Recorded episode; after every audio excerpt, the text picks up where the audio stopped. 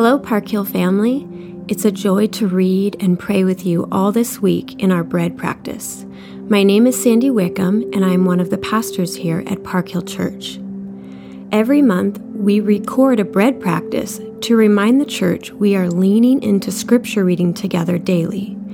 If you have fallen off the reading plan, no need to be discouraged. You can just start again right where we are today.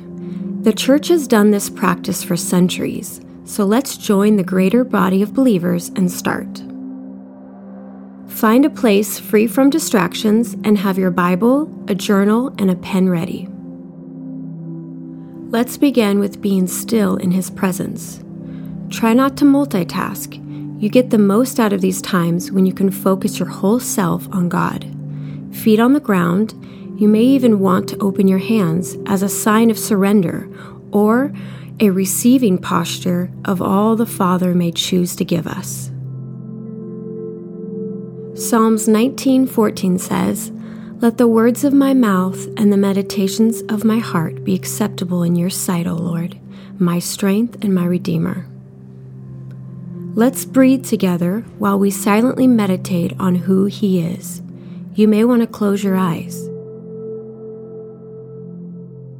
As you breathe in, consider Jesus, the humble and gentle one. Now breathe out and say, You are rest for my soul. One more time, breathe in, humble and gentle one. And breathe out, You are rest for my soul.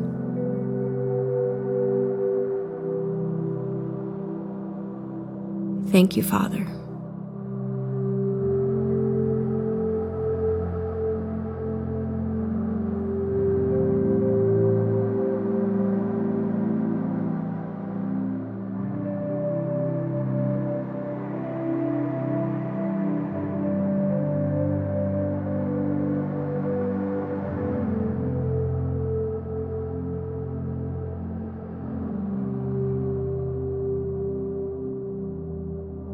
As the scriptures are being read, write down a word or a phrase that stands out to you. Feel free to pause if you need more time. Now let's meditate on the scriptures. Matthew 12. At that time, Jesus went through the grain fields on the Sabbath. His disciples were hungry and began to pick some heads of grain and eat them. When the Pharisees saw this, they said to him, Look, your disciples are doing what is unlawful on the Sabbath. He answered, Haven't you read what David did when he and his companions were hungry? He entered the house of God, and he and his companions ate the consecrated bread, which was not lawful for them to do, but only for the priests. Or haven't you read in the law that the priests on Sabbath duty in the temple desecrate the Sabbath and yet are innocent? I tell you that something greater than the temple is here.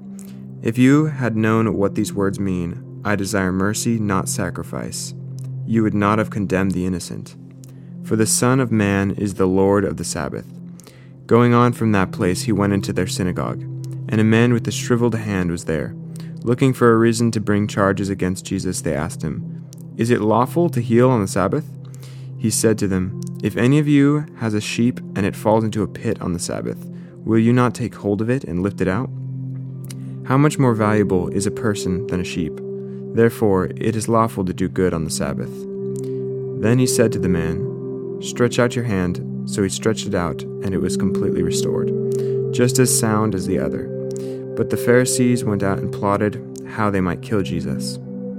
Aware of this, Jesus withdrew from that place. A large crowd followed him, and he healed all who were ill. He warned them not to tell others about him. This was to fulfill what was spoken through the prophet Isaiah. Here is my servant, whom I have chosen, the one I love, and in whom I delight. I will put my spirit on him, and he will proclaim justice to the nations. He will not quarrel or cry out. No one will hear his voice in the streets. A bruised reed he will not break, and a smoldering wick he will not snuff out, till he has brought justice through to victory. In his name the nations will put their hope. Then they brought him a demon possessed man who was blind and mute and Jesus healed him, so that he could both talk and see. All the people were astonished, and said, Could this be the son of David? But when the Pharisees heard this, they said, It is only by Beelzebul, the prince of demons, that this fellow drives out demons. Jesus knew their thoughts and said to them, Every kingdom divided against itself will be ruined, and every city or household divided against itself will not stand. If Satan drives out Satan, he is divided against himself. How then can his kingdom stand? And if I drive out demons by Beelzebul, by whom do your people drive them out? So then they will be your judges. But if it is by the Spirit of God that I drive out demons, then the kingdom of God has come upon you. Or again, how can anyone enter a strong man's house and carry off his possessions, unless he first ties up the strong man? Then he can plunder his house. Whoever is not with me is against me, and whoever does not gather with me scatters. And so I tell you, every kind of sin and slander can be forgiven but blasphemy against the Spirit will not be forgiven. Anyone who speaks a word against the Son of Man will be forgiven, but anyone who speaks against the Holy Spirit will not be forgiven. Either in this age or in the age to come, make a tree good and its fruit will be good, or make a tree bad and its fruit will be bad. For a tree is recognized by its fruit. You brood of vipers, how can you who are evil say anything good? For the mouth speaks what the heart is full of. A good man brings good things out of the good stored up in him, and an evil man brings evil things out of the evil stored up in him. But I tell you that everyone will have to give account on the day of judgment for every empty word they have spoken. For by your words you will be acquitted, and by your words you will be condemned. Then some of the Pharisees and teachers of the law said to him, Teacher, we want to see a sign from you. He answered, A wicked and adulterous generation asks for a sign but none will be given it except the sign of the prophet Jonah. For as Jonah was three days and three nights in the belly of a huge fish, so the Son of Man will be three days and three nights in the heart of the earth. The men of Nineveh will stand up at the judgment with this generation and condemn it, for they repented at the preaching of Jonah, and now something greater than Jonah is here. The queen of the south will rise at the judgment with this generation and condemn it. For she came for the ends of the earth to listen to Solomon's wisdom. Now something greater than Solomon is here. When an impure spirit comes out of a person, it goes through arid places seeking rest and does not find it. Then it says, I will return to the house I left. When it arrives, it finds the house unoccupied, swept clean, and put in order. Then it goes and takes with it seven other spirits more wicked than itself, and they go in and live there and the final condition of that person is worse than the first. That is how it will be with this wicked generation. While Jesus was still talking to the crowd, his mother and brothers stood outside, wanting to speak to him. Someone told him, Your mother and brothers are standing outside, wanting to speak to you. He replied to him, Who is my mother, and who are my brothers? Pointing to his disciples, he said, Here are my mother and my brothers. For whoever does the will of my Father in heaven is my brother and sister and mother.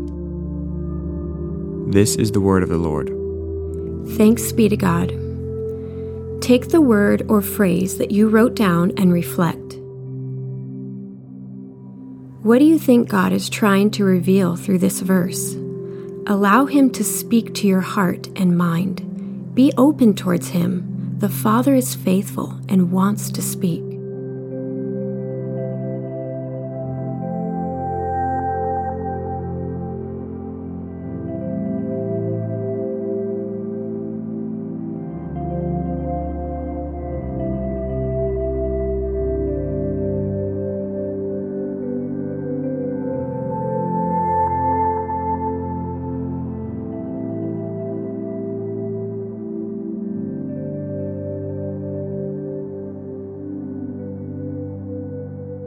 Now let's turn our focus outward. Take this moment to ask how you can apply what the Spirit spoke to you today. Write down the one thing you will commit to living out for Him today.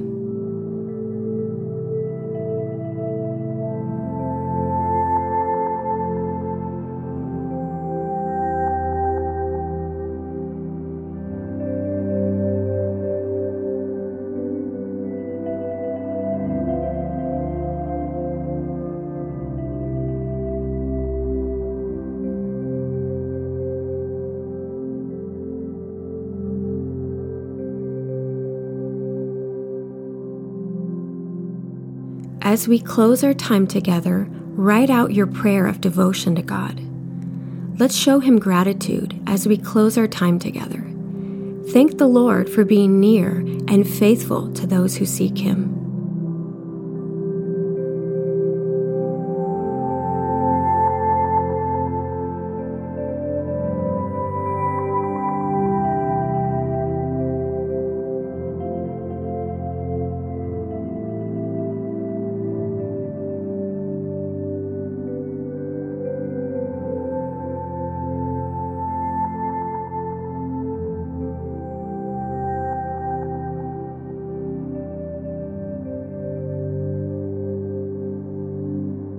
Psalms 141 2 says, Let my prayers be set forth in your sight as incense, the lifting up of my hands as the evening sacrifice. Thank you for walking through this practice with me. I look forward to meeting with you tomorrow.